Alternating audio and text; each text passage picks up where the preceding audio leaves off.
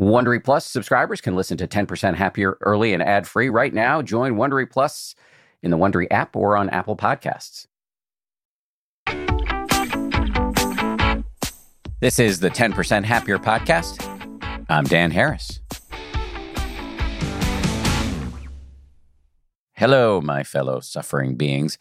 So much of life is dominated by mysterious forces. In ancient civilizations, these forces were referred to as the passions or pathos or affectus. These days, we call them emotions or feelings. In Western culture, there's been a long-held view that our ability to reason should be placed above our passions, our emotions, our heart, as some say. But the hard truth is emotions are there. They're non-negotiable. If you don't know how to work with them, they can own you. The good news is that you can work with them and that there are many systems for doing so. To boot, you can learn a ton by listening to your emotions in the right ways. Today, we are kicking off a special series, which we are calling The Art and Science of Keeping Your Shit Together. For the next 2 weeks, we're going to bring together an eminent scientist and a deeply skilled meditation teacher. The scientist will talk about what they've learned about emotional regulation through the research, and the meditation teacher will talk about whether the research rhymes with their personal experience and their understanding of ancient wisdom. And both parties will talk about how to put it all into practice in your moment-to-moment life. Our scientist today is making his first appearance on this show. James Gross is the Ernest R. Hilgard Professor of Psychology at Stanford University, where he directs the Stanford Psychophysiology Laboratory, so he's no slouch. He has come up with something fascinating. He calls it the modal model for understanding what emotions are and how they work. That may sound a little academic, but in this conversation, you're going to hear him lay out 5 strategies that you can easily embrace to regulate your emotions. Chiming in with his responses and his own techniques will be Shinzen Young, who is making his second appearance on this show. Shinzen is an American mindfulness teacher and neuroscience research consultant. He teaches something called unified mindfulness, which you will hear him describe in this conversation. These are 2 truly fascinating dudes, and I think you're going to love this conversation. By the way, this summit series, where we bring together modern science and ancient wisdom, is a bit of an experiment for us. The idea really is to give you the best of both worlds when it comes to, keeping your shit together. But we really want to know if it's working for you, so please hit me up on Twitter if you have any feedback. Okay, we'll get started with James Gross and Shinzen Young right after this. This show is brought to you by BetterHelp. I got to tell you, I feel so much better when I talk about my anxiety instead of keeping it bottled up. There's an expression that I first heard from the great researcher and also Zen practitioner Robert Waldinger: never worry alone. Our temptation many times is to keep it bottled up, but the data really show that the people who do the best in life, who live the longest and are the happiest, have strong relationships with people with whom they can talk about whatever's going on in their lives. And for me, therapy is part of that. If you're thinking of starting therapy, you might give BetterHelp a try. It's entirely online, designed to be convenient, flexible, and suited to your schedule. Get it off your chest with BetterHelp. Visit BetterHelp.com/happier today to get 10% off your first month. That's BetterHelp, BetterHelp.com/happier.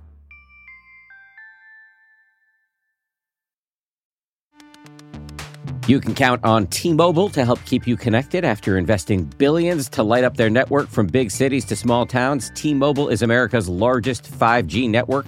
Plus, when you switch to T-Mobile, families and small businesses can save up to 20% versus Verizon and AT&T. Visit your neighborhood store or T-Mobile.com to switch. Plan savings with T-Mobile. Third line free on essentials via monthly bill credits versus comparable available plans. Plan features may vary. Credits stop if you cancel or change plans. Audible lets you enjoy all your audio entertainment in one app. You will always find the best of what you love or something new to discover. They offer an incredible selection of audiobooks across every genre, from bestsellers and new releases to celebrity memoirs, mysteries and thrillers, motivation, wellness, business, and more. What I've been checking out recently is called Our Share of Night. It's technically, I guess, a horror, but it's definitely literature. I mean, it's incredibly well written, absolutely fascinating. And it really does rhyme with some of the themes that we explore on this show. I highly recommend it, although I'm only through the first 15, 20% of it. But I highly recommend it. As an Audible member, you can choose one title a month to keep from the entire catalog, including the latest bestsellers and new releases. New members can try Audible free for 30 days. Visit audible.com/10% or text 10% to 500-500. That's audible.com/10% or text 10% to 500-500 to try Audible free for 30 days. Audible.com/10%.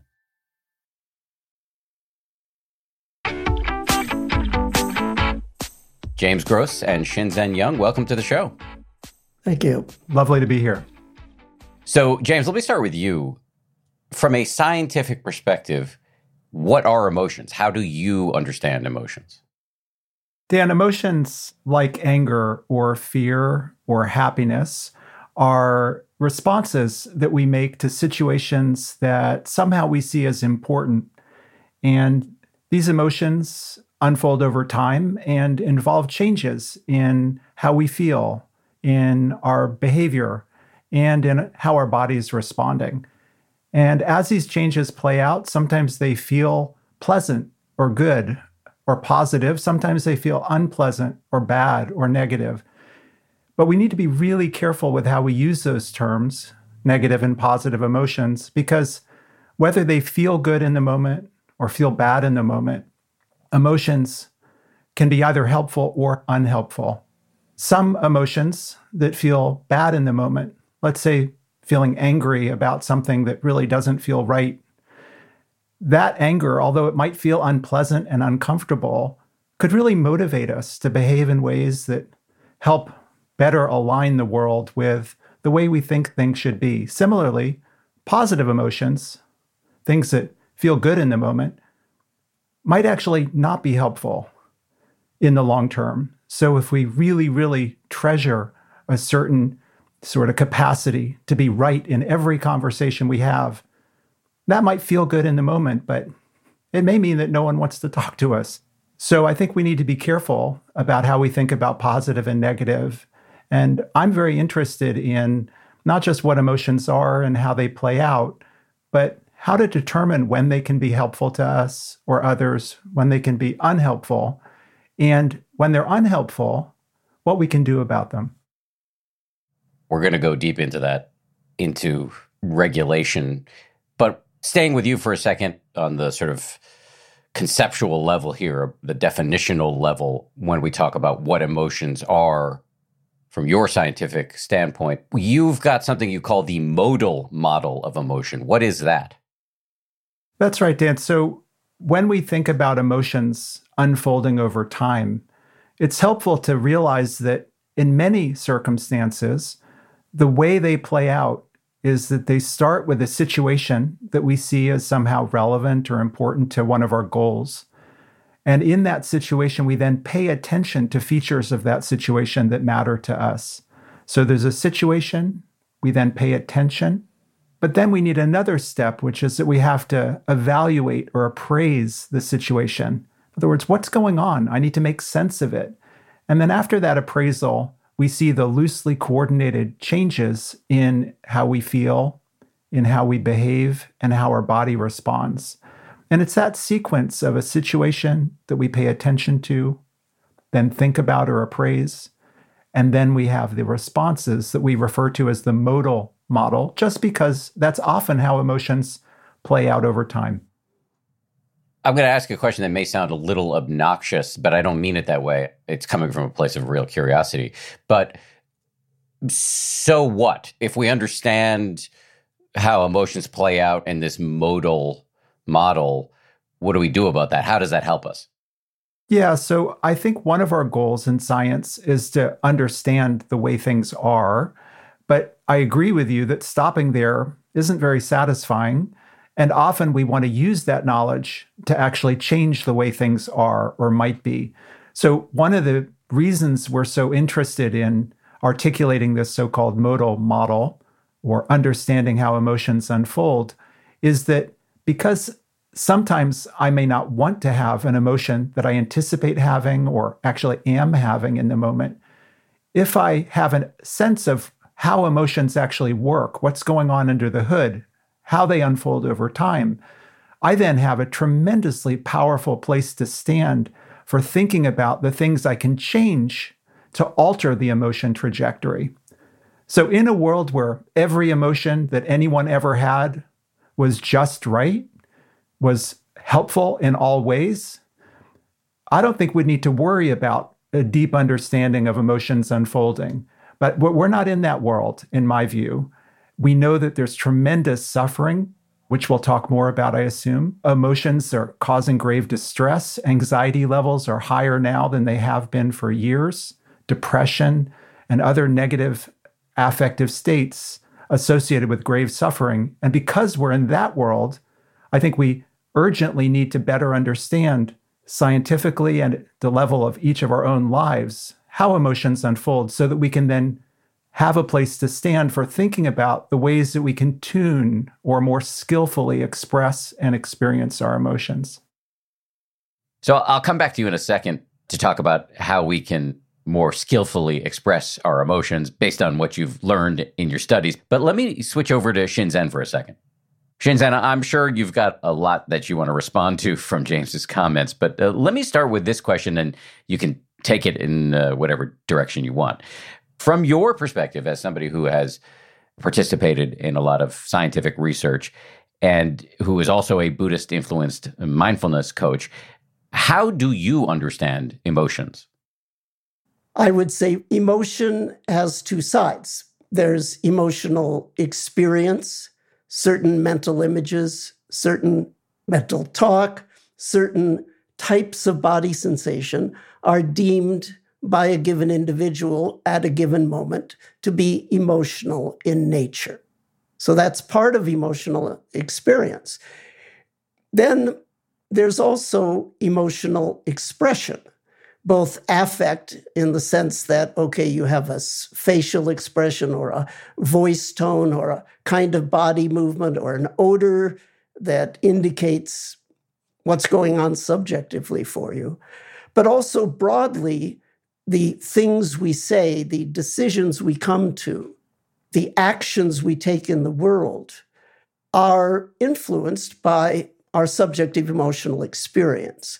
So from a mindfulness practice point of view, we're interested in training certain generic focus factors, systematically if possible.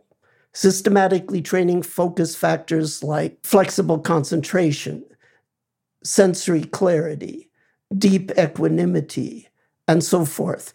The effect of applying things like flexible concentration, sensory clarity, equanimity, and such to our emotional life, well, it's going to affect both sides. On the subjective side, it will allow pleasant emotions to be more fulfilling when you experience them in a state of concentration, clarity, equanimity. In other words, when you experience them with mindful awareness, the pleasant emotions actually deepen fulfillment. It will allow the unpleasant emotions to still hurt, but not cause suffering. So the idea is that the pleasant side of subjective emotional experience fulfills more. In general, your base level of emotional fulfillment as you go about the day improves year by year. Your suffering due to uncomfortable emotions goes down. So I would say, from the point of view of mindfulness practice, we would look at each of the modes and moments that James is talking about in terms of, okay, how are focus factors applied here? By what mechanism? Does it reduce suffering, elevate fulfillment, cause us to behave in more effective and mature ways? That would be a mindfulness science approach to emotions. James, does that jibe with how you view the world, or are you hearing any irreconcilable differences in there?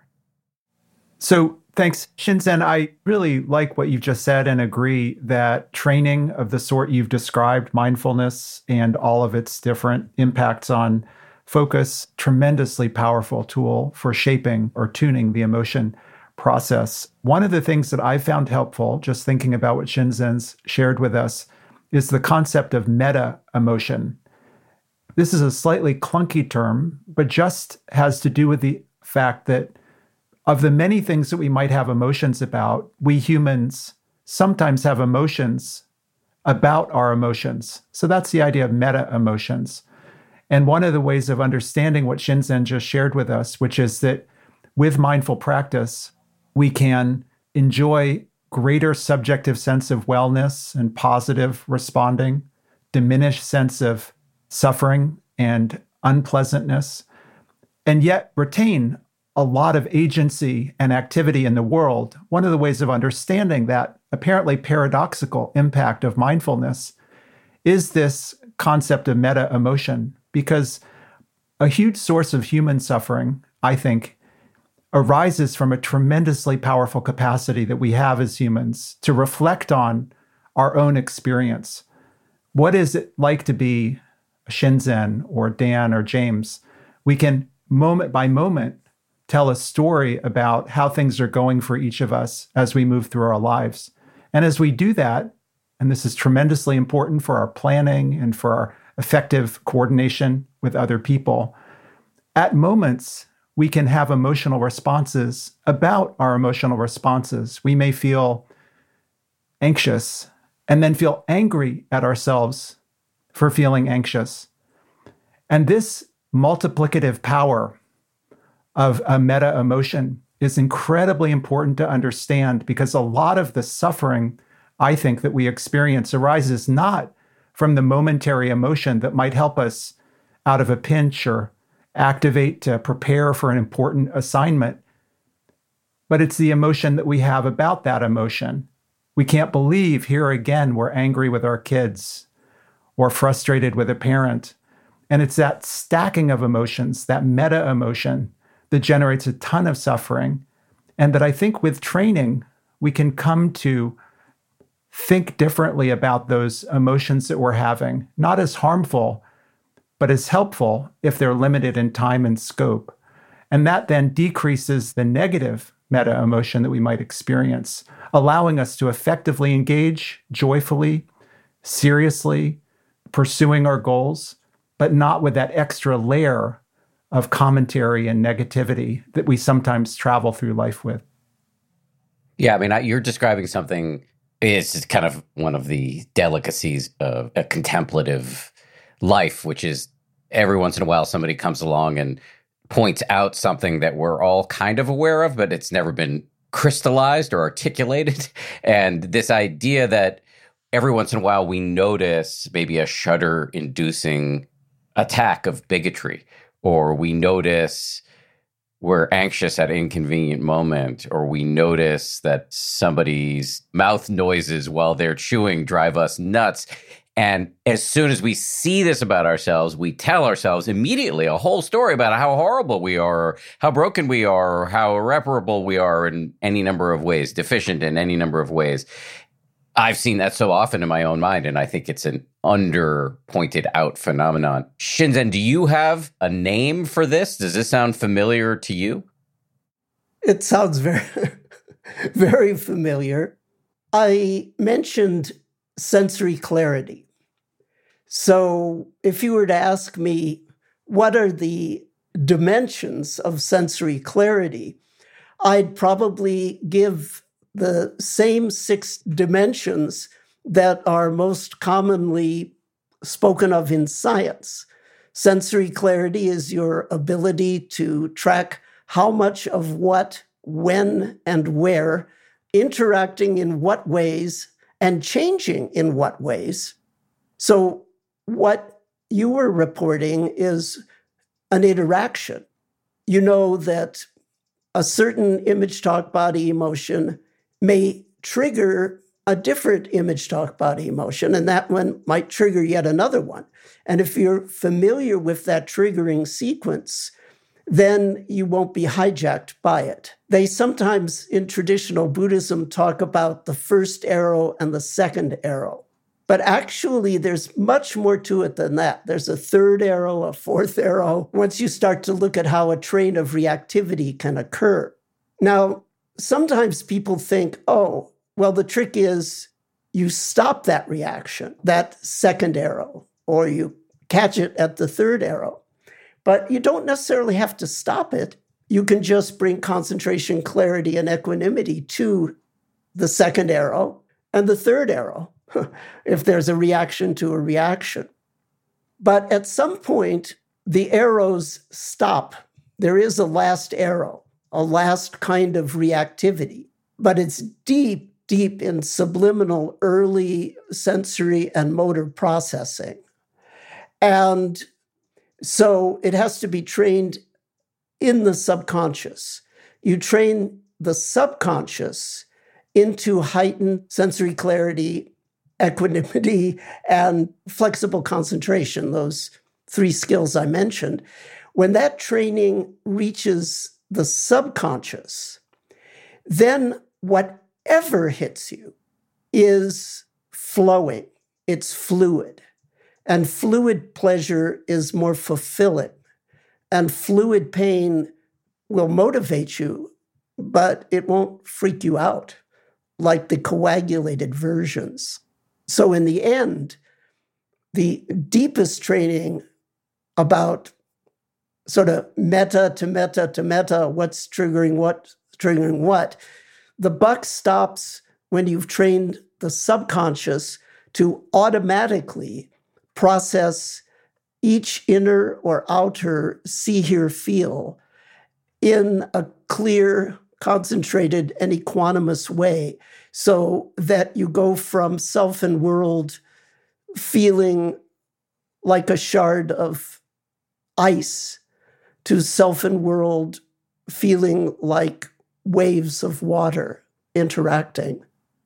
You've said so many fascinating things in the preceding paragraphs. There's no shortage, though, of technical terminology that I do want to give you a chance to unpack. I will, very quickly, for people who haven't heard the term before, unpack the notion of the second arrow. It's an old Buddhist expression. Some guy's walking through the forest, he gets hit by an arrow, and then immediately starts thinking, you know, why am I always the guy who gets hit by an arrow? Now I'm going to be late for dinner, blah, blah, blah. And that set of compulsive thoughts and the difficult emotions that accompany the first arrow, that's the second arrow. And so just to make clear, when Shinzen's talking about second arrows and third arrows and fourth arrows, that's what he's referring to.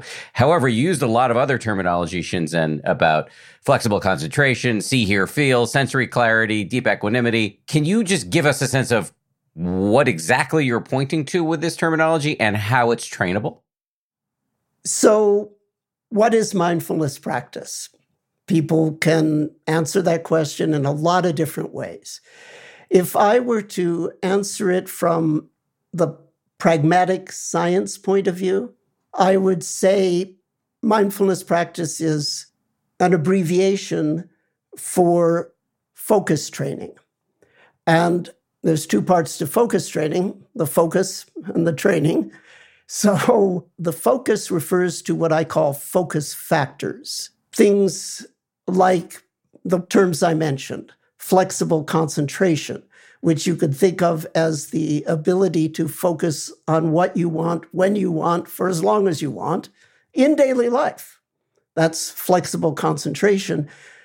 Equanimity is the ability to allow sensory experience to come and go without push and pull. It's the inverse of craving and aversion. It's the inverse of coagulating, the natural flow that is the nature of early neuronal processing, I believe. That's equanimity. Sensory clarity, you always know this thought has a visual component. This thought has an auditory component. This thought has a somatic component. That's the clarity piece. When people lose their stuff, freak out. It's called overwhelm or flooding. But what is that? you just lost track. What part is mental image? What part is mental talk? What part is body emotion? When you can no longer track your inner see, hear, feel with specificity, that's when you start to suffer or do something you regret, usually both. The converse is also true. If you're able to maintain concentration, clarity, and equanimity, then the overwhelm is reduced. So these kinds of skills are eminently trainable, and they're broadly applicable to all dimensions of personal flourishing and personal maturation. So mindfulness practice in this way of thinking is the training, meaning the training to acquire focus factors and the training to apply focus factors to broad personal goals. That's how I would define, from the viewpoint of practical science, mindfulness practice. So the technical terms I was throwing around are characteristic of my approach, which tends to be informed by science. So try to be careful about how we say things. After the break, James talks about the five different types of strategies you can employ over the life cycle of any given emotion. And Shinzen will contend that anybody can experience massive benefits of mindfulness training if their practice has four key components. Keep it here. The weather's getting warmer. Time to ditch my jackets and sweaters for shorts and tees. I used to waste my money on clothing that would only last one season. That was until I found Quince. Now I've got high-quality pieces that never go out of style that I will be wearing year after year. Quince has all the seasonal must-haves like 100% European linen shirts from $30, performance polos, and versatile flow-knit activewear. The best part, all Quince items are priced 50 to 80% less than similar brands. By partnering directly with top factories, Quince cuts out the cost of the middleman and passes the savings on to us. And Quince only works with factories that use safe, ethical, and responsible manufacturing practices, along with premium fabrics and finishes.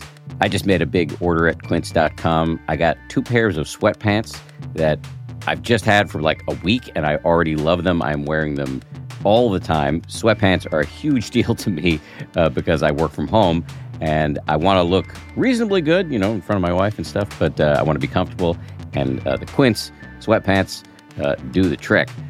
For me, the bottom line is they've got good looking stuff at low prices. Not a bad recipe. You should go ahead and upgrade your wardrobe. Go to quince.com/happier for free shipping on your order and 365-day returns. That's QUINCE.com/happier to get free shipping and 365-day returns. Quince.com/happier.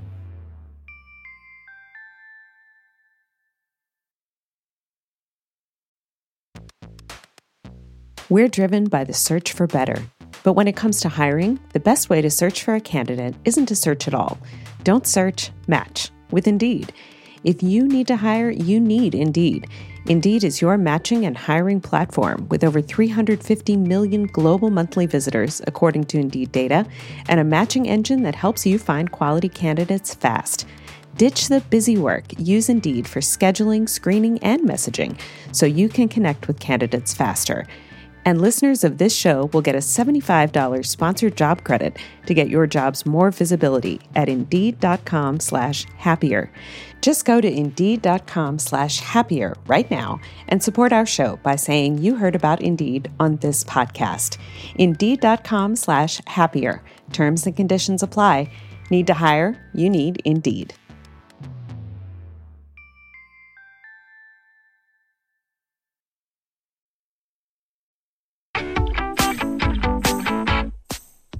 James, what Shinzen's talking about, to be able to experience whatever comes up in your mind in this supple fashion without necessarily getting caught by all of it, that sounds very attractive. I imagine some people listening to this are thinking, well, I don't know how much time I have to do all this meditation. In your view, do we need to spend significant amounts of time in meditation in order to be better at emotional regulation, or are there other routes? So I deeply respect the traditions that Shinzen is helping us better understand, and also think that there's growing evidence that the kinds of training practices that Shinzen's referring to can be very powerful. But as you say, Dan, not everyone is in a position to dedicate substantial resources, time, and energy to what can be years or even decades of intensive study. And so from a scientific perspective, we've been very interested in trying to think about how we can leverage this very simple set of ideas about how emotions arise and unfold over time to create a simple framework that we can use in everyday life for tuning or adjusting or skillfully experiencing our emotions. And we call that the process model of emotion regulation. And the idea is very, very simple. If you want to change a process like emotion, it really helps to know, how is emotion even generated? And if emotions are often generated, as the modal model suggests, in situations that we pay attention to and then think about or appraise in certain ways, and it's that gives rise to these coordinated responses, behavior and feeling and physiology. That gives us a really, I think, important head start in trying to adjust or influence our emotions. And in particular, the process model says that there are 5 families of emotion regulatory processes. Starting at the very front end of the emotion generative process, there's something called situation selection. And that's just a fancy way of saying we pay attention to which situations give us pleasure, which give us pain. And if there are certain emotions that we really badly don't want to experience in a given context, one powerful way to do that, to avoid these emotions, is to avoid the situations that would give rise to them. If, by contrast, we want to experience a certain set of emotions that we feel are very valuable, we might seek out those situations. So that's all the first family of emotion regulation processes, situation selection. Going one step down the path towards an emotion experience, the next step is situation modification. Now we're in a situation, perhaps we weren't able to choose whether we were in it or not. We're at work, we have to be at work to make money.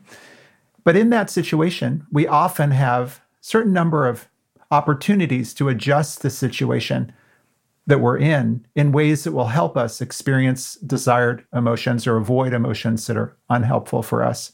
So that's a second family of regulatory opportunity. A third, and you can see I'm just going straight down the line, starting with the situation, which I can either put myself in or avoid. If I'm in the situation, second family is just modifying it. Third family of regulatory processes moves over to the attention stage. Now, this is a stage that Shinzen has really emphasized with great reason. That's a tremendously powerful step in the emotion generative process. And it looks as though people have many opportunities to, by focusing their attention on one or another aspects of a situation, powerfully shape which emotions they experience. So that's another family of regulatory opportunity. A fourth family of regulatory opportunity comes at the stage of our appraisal or evaluation of the situation that we're in and that we've paid attention to. And here we're now thinking in ways that may shape our emotions, increasing emotions we'd like to have or decreasing emotions we'd prefer not to have. It's, again, a very powerful set of processes. Again, Shinzen, I think, has mentioned some of those when he talks about equanimity. And we can come back to the connections between these. And then the fifth family of emotion regulation processes comes at the very tail end. We're in a situation, we paid attention to it, thought about it in certain ways, but there's still an opportunity to make some adjustments in how we actually express that emotion. For example, behaviorally, we can clamp down on the behavioral expression, or we can change our pattern of physiological responding. These are all response modulation strategies. We're trying to directly modify the responses that constitute an emotion. So Dan, from my perspective then, this very simple process model is just a way of people who don't have perhaps the opportunity for perhaps years or decades of extreme practice to at least get an initial handle on what is an emotion And when it's not going well for me or for somebody else, what can I do about it? And this 5-process family is just a sort of toolkit that people can use in thinking about the agency they have around their emotions. And I want to be clear here. It's important to be clear. It's not our view that emotions are entirely malleable, that we have perfect control over our emotions, at least those of us without significant training. So nearly all of us are in a world where we have partial capacity to shape our emotions. And our hope is that by articulating models like the process model, we're just giving people tools, conceptual tools, that allow them, without a lot of complex terminology, to at least get started on this project of being aware of their emotions and then helping to shape them as they think might be appropriate given their particular circumstances. Let me stay with you for a second. I'd like to rummage around in this toolkit that you're offering here. Situation selection was the first of the 5. I think that's pretty obvious. I don't know that we need to say much more about that to the extent that we're capable of avoiding situations that are likely to trigger us. Situation modification, though, that I wonder what advice you have once we're in a situation where things are not going well. How can we modify based on your work? Yeah, so let me go back and problematize something you gave us a pass on, which is situation selection. I think you said, well, that's pretty straightforward. Let me just say it may not be quite as straightforward as one would have us think, because if you're, let's say, very anxious about a party and you decide not to go to the party, or you're very stressed by a work event and you decide just to not go to it, it may seem simple that you've decided not to engage in something that would make you anxious, and you're less anxious and you're all set. But the challenge here is reflecting on whether just because it feels better in the moment, that really is the most helpful thing for you to do. And I'd challenge us to think more deeply about whether it's easy to tell always whether it's good to skip a situation or engage in it or what have you. So you're right that it's simple in its effects. If we're not in a situation, of course, we're not going to respond to that situation. We're not even in it. But whether that's a helpful or advisable step, I think, is a totally separate question, because people, for example, with severe social anxiety significantly compromise their lives often because they are avoiding, that is to say, they're doing situation selection extremely effectively. But that effectiveness comes at a cost because they're not living the life they want to live and the life that they would value. So that's just a word more about situation selection, which I know wasn't your main focus. But I just think each of these steps is quite a bit more complicated when we double click. With respect to your question, which is the second step, and just sort of getting practical, what does that even mean, situation modification? Well, it can range. And part of the challenge in trying to offer general sort of advice here using a model like this is that it's so situation specific. So let's say that I'm having dinner with a friend, and the next booth over at the restaurant, a bunch of really noisy people come in, and your blood pressure just starts to skyrocket. You're really annoyed that this nice, quiet restaurant you carefully picked out, you want to spend some time with your friend who you haven't seen for a while, you start to feel angry. So situation modification in this case would be really simple when you think about it. It's instead of stewing the entire evening and getting really mad and snappy with your friend and leaving early, you just ask whether you can be reseated on the opposite side of the restaurant. Now, that may be a little uncomfortable because you've already started to engage in your meal, but that would be a skillful use of situation modification times a million, right? So there are many degrees of freedom or opportunities for change that we have in situations if we start to adopt this mindset of agency around our emotions. We notice them and then can step up a level and think, is this an emotion that I want to have? Is it helpful for me? Sometimes the answer is yes, and we're all good. But when the answer is no, I really don't want to feel stressed and angry when I'm having dinner with my friend, then we can review the toolbox, think, well, I can't really pick a different restaurant at this stage because we're here already, but I can do situation modification in that simple sense of shifting to another booth or what have you. So that would be an example, Dan, of a concrete step that we can take. And put that way, you sort of think, well, of course you can do that. But you'd be surprised how many of us suffer in situations that we could easily change if we ever had that thought. Could I change a situation? And sometimes those changes have to be affected by someone else. So a boss might need to put you on a different work team. And so you'd have to have the thought that somebody else could actually help engage in situation modification to help you achieve your goals. But I think the first step is representing the emotion, seeing that it's perhaps unhelpful, and then thinking about the toolbox, the space opened up by the process model. So a couple things to say. First, I'm glad you, to use your term, problematized my giving you a pass on situation selection. As I was saying the words, I realized that it was inappropriate to give you a pass because I myself am in the middle of doing what's called exposure therapy for my claustrophobia. My instinct is to avoid elevators and airplanes, but the therapy is to approach carefully and in a modulated way. So I'm glad you corrected me on that, and I appreciate your moving on to unpack situation modification.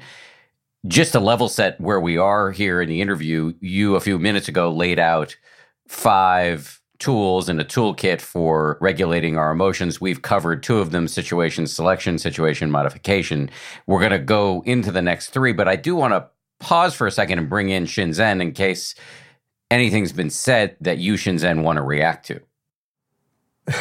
Well, first of all, your list of 5 things, every single one of those we talk about to our students and our coaches. And we actually have suggestions. Try this technique. Here's the strategy. You should definitely do that, or, you know, et cetera, et cetera. So all of these 5 principles, they actually line up with how we train the coaches in the system, the unified mindfulness system. Another thing I wanted to mention, you mentioned about sort of meta, not META, but META, Greek for at another level, meta fear of fear. There's like fear of emotion per se, and a retraining of oneself to where that's not the case would be a very mature thing to do. And boy, do I remember from my own personal history. When I was little, my mother tells me I was what mothers call a difficult baby. I get this feedback, and I, even in my own memory, I was never happy. I was always emotionally upset. And as I got into the 3, 4, 5-year-old to where I could speak, I became utterly terrified of adult emotions. Adults would like have a bereavement or be very angry and they'd lose their stuff, and I'd have to leave the room. And one of the first things I started to notice when I began training, which was in a traditional setting in Asia, was that started to change.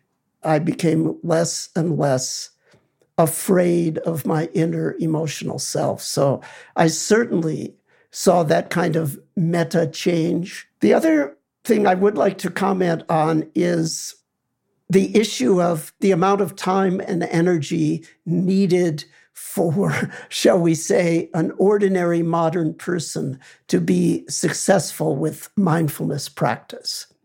So I distinguish between systematic approaches to mindfulness training and non-systematic approaches. And that's not actually to say that the non-systematic ones are necessarily bad. Different approaches work for different people. But a systematic approach is good for a number of reasons, for the purposes of the modern world and for the purposes of a scientific perspective on things. So a systematic practice has 4 components. You have a set of techniques, a non-empty set of techniques. It could just be one technique, count your breath, or it could be 24 techniques, but you have some techniques that are analogous to exercises. You're going to do those in systematic ways. And just as when you do physical exercise, it changes the fabric of your body, when you do these attentional exercises, it's going to change the fabric of consciousness.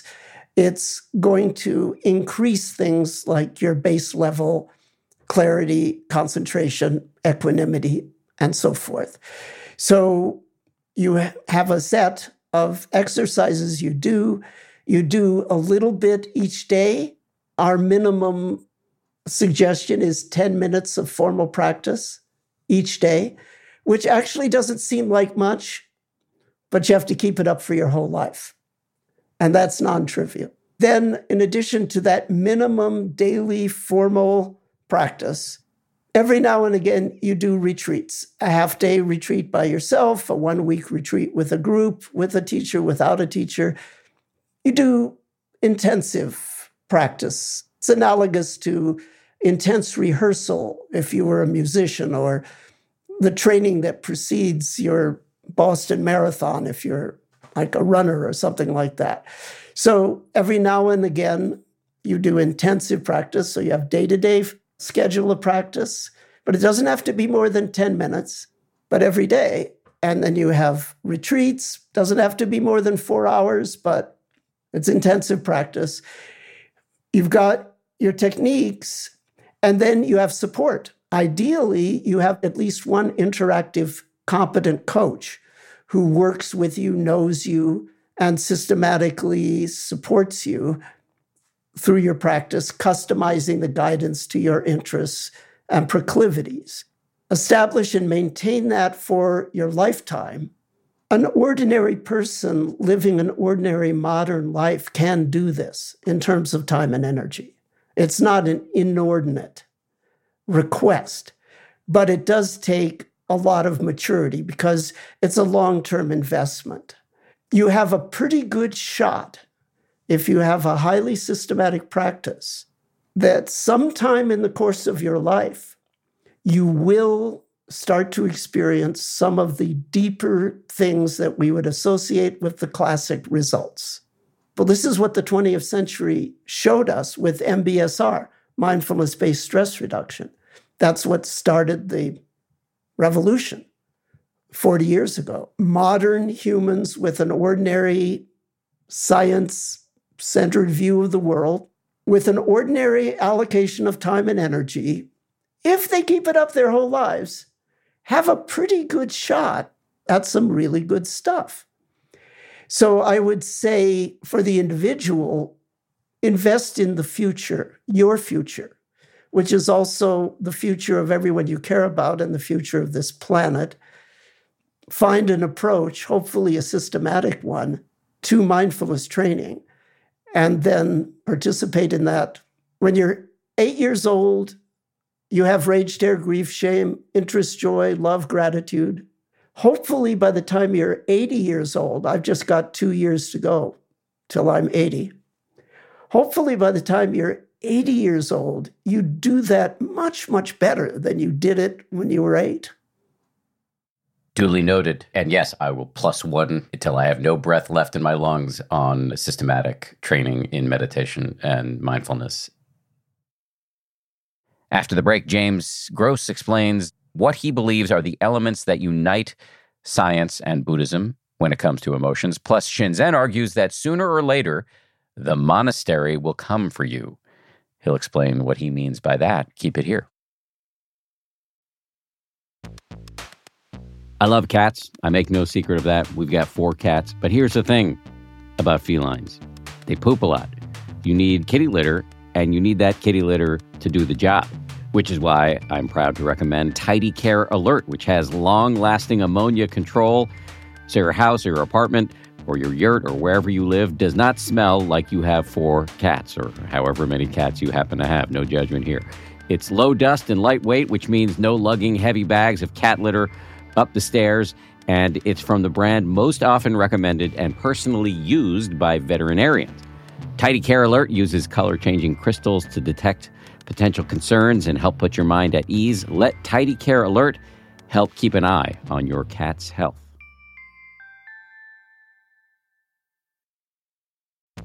It's spring, and that means it's graduation season, and I've got an idea for an incredibly fun graduation gift or party favor. Did you know that you can get personalized M&Ms? You can choose from over 20 colors and add your graduate's name, graduation-themed graphics, or photos, which are printed directly on the candy. I recently got a sample of some of these personalized M&Ms. They showed up in my mailbox. They got my face on them, which makes it a little bit awkward for me to eat them personally. I'm doing it anyway. The M&Ms I got also include the words 10% happier, to which I have a deep attachment. I was kind of thrilled when I saw them. I was wondering if they were a gift from somebody on the 10th anniversary of the 10% Happier book. Turns out they weren't. They were a gift from M&M's, who are now a sponsor of this show.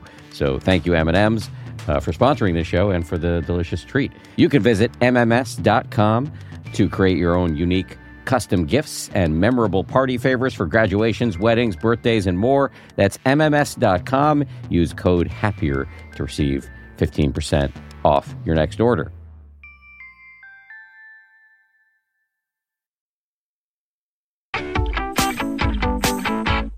James, let me just go back to you. You may have something you want to say in response, and you can sure do that. But let me tee you up with a question which is related to it, because Shinzen has brought us nicely to the third tool in your toolbox here, which is attention deployment. How do you understand attentional deployment, and is it different from what Shinzen has just described? So attentional deployment, Dan, refers to our capacity to shift our attention in order to modify which aspects of the environment have psychological sort of reality for us in a given moment. And it's that reality that really drives the emotion process. So if we can shift our attention in a situation, and this can be an external situation, or it can be shifting our inner gaze to one thought versus another thought, we exert tremendous sort of change in our emotion trajectory. So practically, these are very simple steps sometimes that we do without thinking about it, perhaps. We might distract ourselves.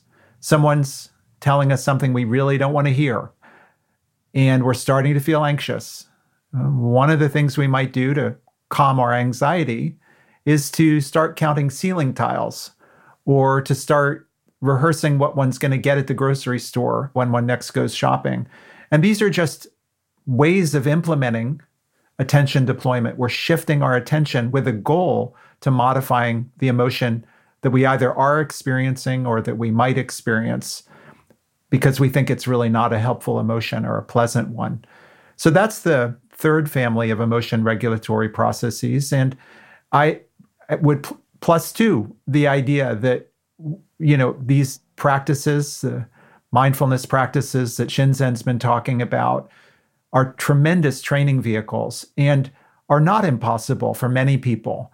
I just have great empathy for the many people for whom even 10 minutes a day of systematic practice with, you know, some help with the conceptual framework, the idea of a retreat where you go away for half a day or a day and then have a coach. These are wonderful resources, but I just am aware that many, many people for various reasons, don't have access to those. I think many people honestly struggle sometimes to remember to brush their teeth, which is even faster than 10 minutes usually. So I just think that in everyday life, the hurly-burly of raising kids and the pandemic and managing our concerns and so forth, even though I think it would be a wonderful thing for people to make these long-term investments, it can be really difficult. And I think you get a lot of mileage as we move towards maybe more skillful and advanced training, to just keep an eye on these basic tools that we have at our disposal: situation selection, situation modification, attention deployment. The fourth family of regulatory processes, cognitive change, is another really powerful one that we've spent some time studying. Cognitive change refers to being in a situation and paying attention to it, but then having the realization that you can change the meaning that that situation has by flexibly representing the situation in a slightly different way. I'll give you a concrete example from everyday life. Walking down the hallway at work, I say hi to a colleague who's passing by, and they completely don't pay any attention to me. My initial response might be one of sadness or anger or anxiety, depending on my mood. And I might have the associated thought, well, they don't even think I'm important, or they're mad at me, or I've done something wrong, or I'm about to get assigned to some awful committee, or I might be about to get fired. And I can then catch myself, and cognitive change might look like realizing I'm starting to feel angry or anxious, realizing I don't want to feel that, realizing that the thought that I had that they must be angry or they must know something awful is about to happen to me is just one of many thoughts I might have in that situation. A very different thought would be, gee, I wonder if they're okay. I wonder if they're concerned or upset or distracted. And that very different thought suddenly triggers a different emotional response. I no longer am gripped by anger or sadness or anxiety. Instead, I feel compassion. Wonder, is there something I can do to help them? Completely different emotional response. That's cognitive change. It's also known as reappraisal. So I'm just appraising again. I'm thinking differently about the situation. And that's a tremendously powerful resource. The fifth family, just for completeness, is all the way at the end of the emotion generative cycle. So I now am in a situation, I've paid attention, thought about it in whatever ways I'm going to think about it, and I'm starting to have an emotional response. Response modulation just refers to my efforts to manage the output, the emotion responses like the behavior or the physiological component. And I'm trying to directly manage that. Concretely, someone says something upsetting to me at work. I may feel that I don't have time. I can't change the situation. I can't think about something different because they're looking right at me. I don't know how to think differently about the hard thing they've just told me, but I don't want to show anger at this person. So I then clamp down on my behavioral expression in the hopes that they won't see it. So that's expressive suppression.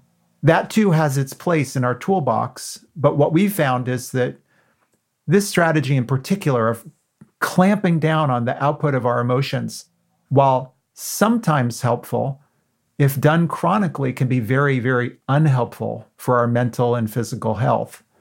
And so what we've become quite interested in, given this toolbox, is, well, under what circumstances do different strategies provide the best sort of response to an emotional situation that we find ourselves in?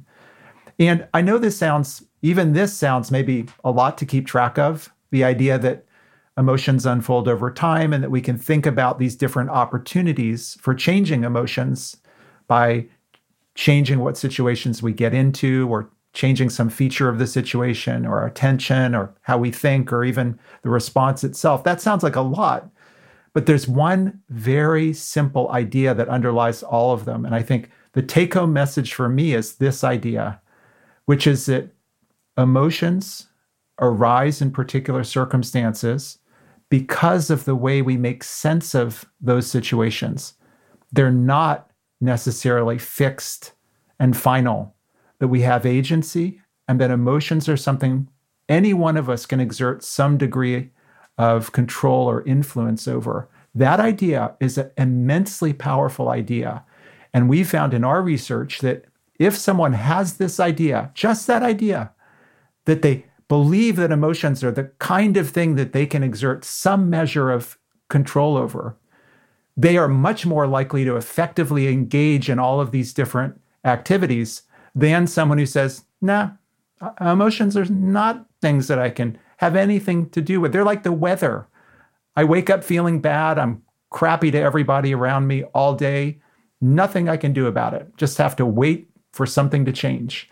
That mindset, that kind of helpless and hopeless mindset, predicts negative outcomes. People don't, why should they? If they don't believe it can change, why should they try to change it? By contrast, people who have this agentic sense of themselves as capable of shaping or influencing their emotions, at least to some degree, they try. And when they try, they often succeed. And when they succeed, they reinforce that belief, putting them on a positive spiral. So although we can talk about different strategies and tools and so forth, there's only one idea here that I think is at the heart of everything, from my perspective, which is one's belief about emotions and one's sense of oneself as an agent that has some degree of control or influence over those emotions. That was such a helpful and skillful articulation. And I suspect, Shinzen, that you are foursquare in James's camp on this point. You got it. What you're saying, James, is what I would say is the central message of Buddhism broadly considered, which is that there's a capacity to be happy. That capacity to be happy can be significantly elevated. You know, from my perspective as an outsider to Buddhism, but someone who's deeply sympathetic to what I understand, some of the themes or ideas that have been well developed over millennia within Buddhism, I take, one of the central kind of insights here, Buddha's Four Noble Truths, again, I defer to Shinzen, but roughly the idea that there's suffering, that there are causes that can be identified or understood, that this can lead to a cessation or diminution of suffering, and that there are ways of living, paths of living that are really very effective in enhancing well-being or diminishing suffering. So that's a layperson's rendering of the Four Noble Truths, kind of part of the essence of many Buddhist sort of traditions as I understand them as an outsider. But if you think about it from that perspective, again, in agreement with Shinzen, we're really talking very broadly about suffering here. So this is attachment and aversion, sort of a sense of misunderstanding that generates these forces, illusion. And so these three poisons of attachment, aversion, and illusion, I think really can be well described from the point of view of this conception that really is built out of psychological science that says, well, how do emotions unfold?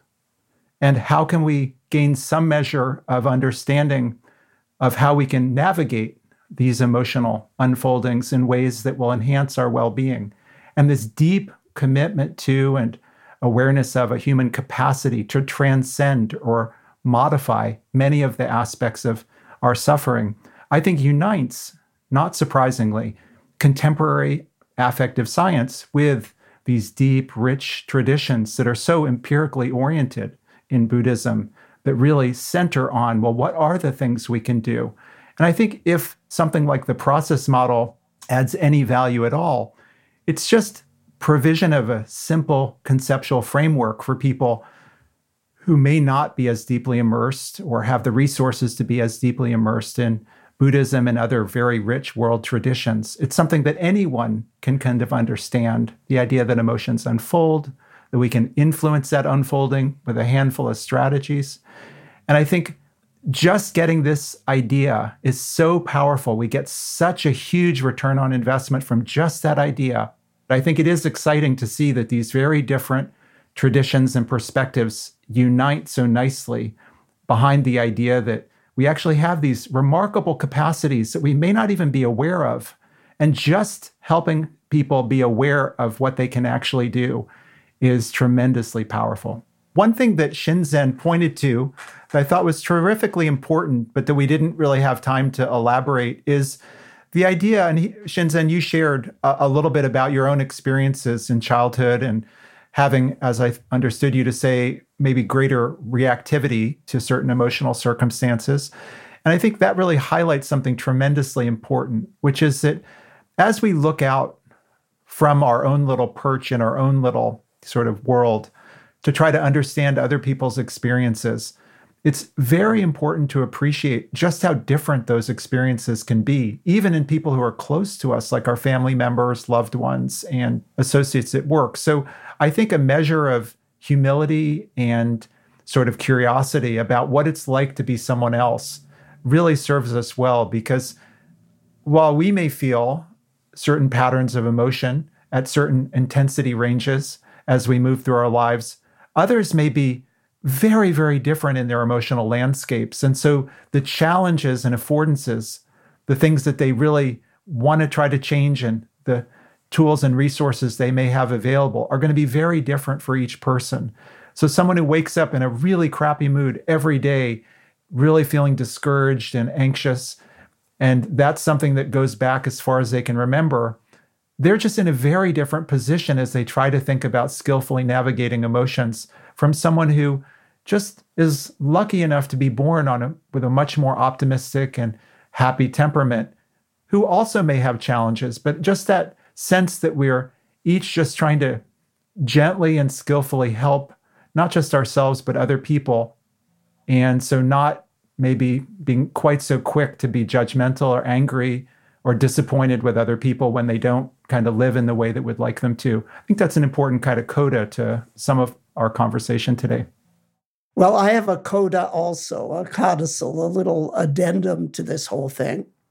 We were talking about the relevance of what I would call systematic and actually comprehensive approaches to focus training, also known as mindfulness practice. The one thing I didn't say is it's quite true. Most modern people are not going to go off to a monastery. They're not going to do the traditional kinds of intensive things that historically have been done, East and West. They're not going to do the kinds of things our shamanic ancestors did with their ordeals and ceremonies. However, the fact is, no matter how you try to set up your life to be a comfortable, modern person, sooner or later, the monastery will come to you. You will have a life challenge because of what's happening to you or someone you care about. You will have a life challenge that can't be reached by ordinary means. That's when knowing that mindfulness training is readily available on the internet, for free, for everyone, knowing that fact may be the most important thing to remember, because sooner or later you need the big guns. Like the French philosopher said, I think it was Pascal, the last act is gruesome, no matter how lovely the rest of the play may have been. Sooner or later we get sick, sooner or later we die, sooner or later really bad shit happens, if I'm allowed to say that word on this program. And now what are you going to do? Well, there are people who have done systematic training, dealt with that kind of thing, pain, bereavement, bottoming out and realizing you have to make a behavior change. You've got an anger issue or a substance or food issue. Sooner or later, everyone comes to moments like that, where they really need the big guns. It's good to know that in the modern world, the big guns are just a click away. When the monastery comes to you and you need radical reengineering to flourish, knowing that there are fully contemporary and basically free approaches to this heritage that we get from the East and the West of contemplative practice. That's really news you may have to use one of these days. That would be my coda.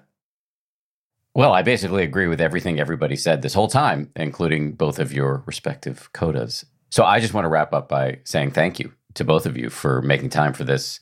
I think it's helped a lot of people, certainly helped me, and it's been enjoyable. So again, thank you. Great pleasure. Thank you. Delightful as always, Dan. Thanks again to James Gross and Shinzen Young. That was fun. I also want to thank everybody who worked so hard on this show, specifically DJ Kashmir, who has been working really hard on this particular series, which is a bit of an experiment. Again, we'd love to hear your responses. 10% Happier, the show, is also produced by Gabrielle Zuckerman, Justine Davey, and Lauren Smith. Our senior producer is Marissa Schneiderman. Kimmy Regler is our managing producer, and our executive producer is Jen Poyant. Scoring and mixing by Peter Bonaventure of Ultraviolet Audio. We'll see you all on Wednesday for a brand new episode. If you like 10% Happier, and I hope you do, you can listen early and ad-free right now by joining Wondery Plus in the Wondery app or on Apple Podcasts. Prime members can listen ad-free on Amazon Music. Before you go, tell us about yourself by filling out a short survey at Wondery.com/survey. I'm Shimol Yai, and I have a new podcast called The Competition. Every year, 50 high school senior girls compete in a massive scholarship competition. I wouldn't say I have an ego problem, but I'm extremely competitive. All of the competitors are used to being the best and the brightest, and they're all vying for a huge cash prize. This will probably be the most intense thing you've ever gone through in your life. I remember that feeling because I was one of them. I lost. But now I'm coming back as a judge and also a kind of teen girl anthropologist. Because if you want to understand what it's like to be a young woman in America today, the competition's not a bad place to start. Hopefully no one will die on stage tonight. From Pineapple Street Studios and Wondery, this is The Competition. Follow The Competition on the Wondery app or wherever you get your podcasts. You can listen to The Competition early and ad-free right now by joining Wondery Plus. For more than 2 centuries, the White House has been the stage for some of the most dramatic scenes in American history. Inspired by the hit podcast American History Tellers, Wondery and William Morrow present the new book, The Hidden History of the White House. Each chapter will bring you inside the fierce power struggles, the world-altering decisions, and shocking scandals that have shaped our nation. You'll be there when the very foundations of the White House are laid in 1792, and you'll watch as the British burn it down in 1814. Then you'll hear the intimate conversations between FDR and Winston Churchill as they make plans to defeat Nazi forces in 1941. And you'll be in the Situation Room when President Barack Obama approves the raid to bring down the most infamous terrorist in American history. Pre-order The Hidden History of the White House now in hardcover or digital editions wherever you get your books.